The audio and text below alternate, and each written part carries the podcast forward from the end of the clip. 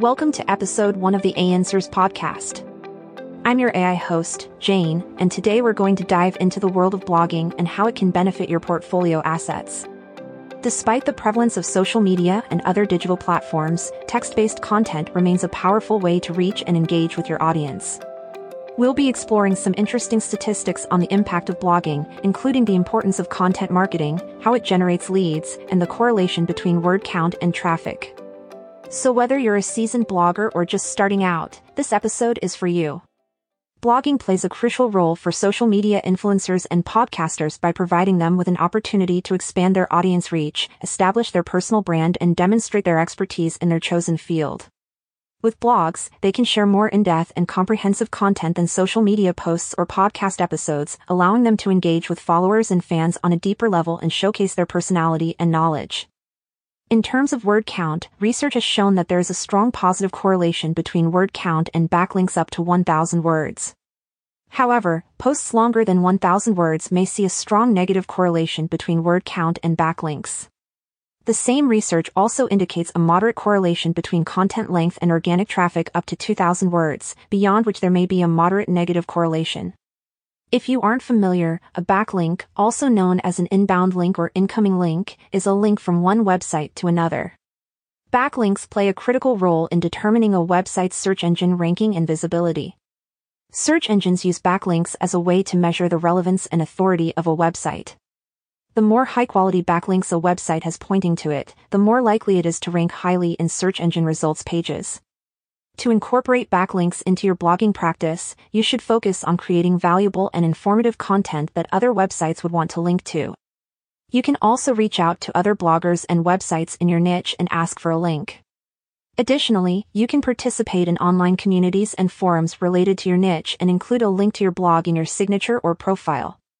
It's also important to keep in mind that the quality of the backlinks is more important than the quantity. Focus on acquiring links from reputable and relevant websites rather than spammy or low quality websites. According to a recent study by the Content Marketing Institute, 71% of marketers reported that content marketing had become more important to their organization in the past year. 76% of these marketers use content to generate leads. Social media Today reported that 77% of internet users read blogs, and over 600 million blogs exist out of 1.9 billion websites worldwide.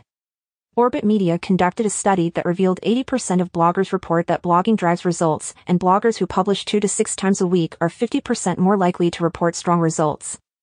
Additionally, bloggers who include seven or more images per post are 2.3 times more likely to report strong results.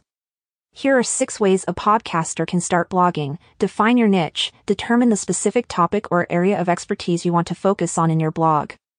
This should align with the content of your podcast. Next, choose a blogging platform. Consider platforms such as WordPress, Wix, Squarespace, or Blogger to create your blog.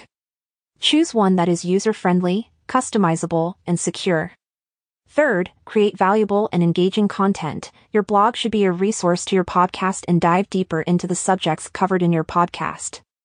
Offer resource links and share your thoughts, insights, and experiences in a comprehensive manner. Fourth, promote your blog on your podcast. Encourage your listeners to visit your blog by mentioning it on your podcast. You can also include a call to action at the end of your podcast episodes, asking your listeners to check out your blog for more information.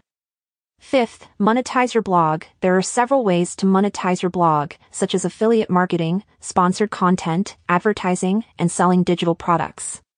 Choose the one that aligns with your niche and content and that you feel comfortable with. And finally, when it comes to services, consider using tools such as Canva for graphic design, Hootsuite for social media management, and MailChimp for email marketing. These can help you create and promote your content more effectively and efficiently. In conclusion, starting a blog can be a valuable addition to your podcast and social media presence. By creating valuable and engaging content, you can establish yourself as a thought leader in your niche, build your brand, and engage with your audience on a deeper level. With the right tools and strategy, you can even monetize your blog and generate additional income. So, why not give it a try and see how it can enhance your overall online presence and help you achieve your goals? Thank you for tuning into today's episode of A Answers. Until next time, keep exploring the intersection of AI and human creativity.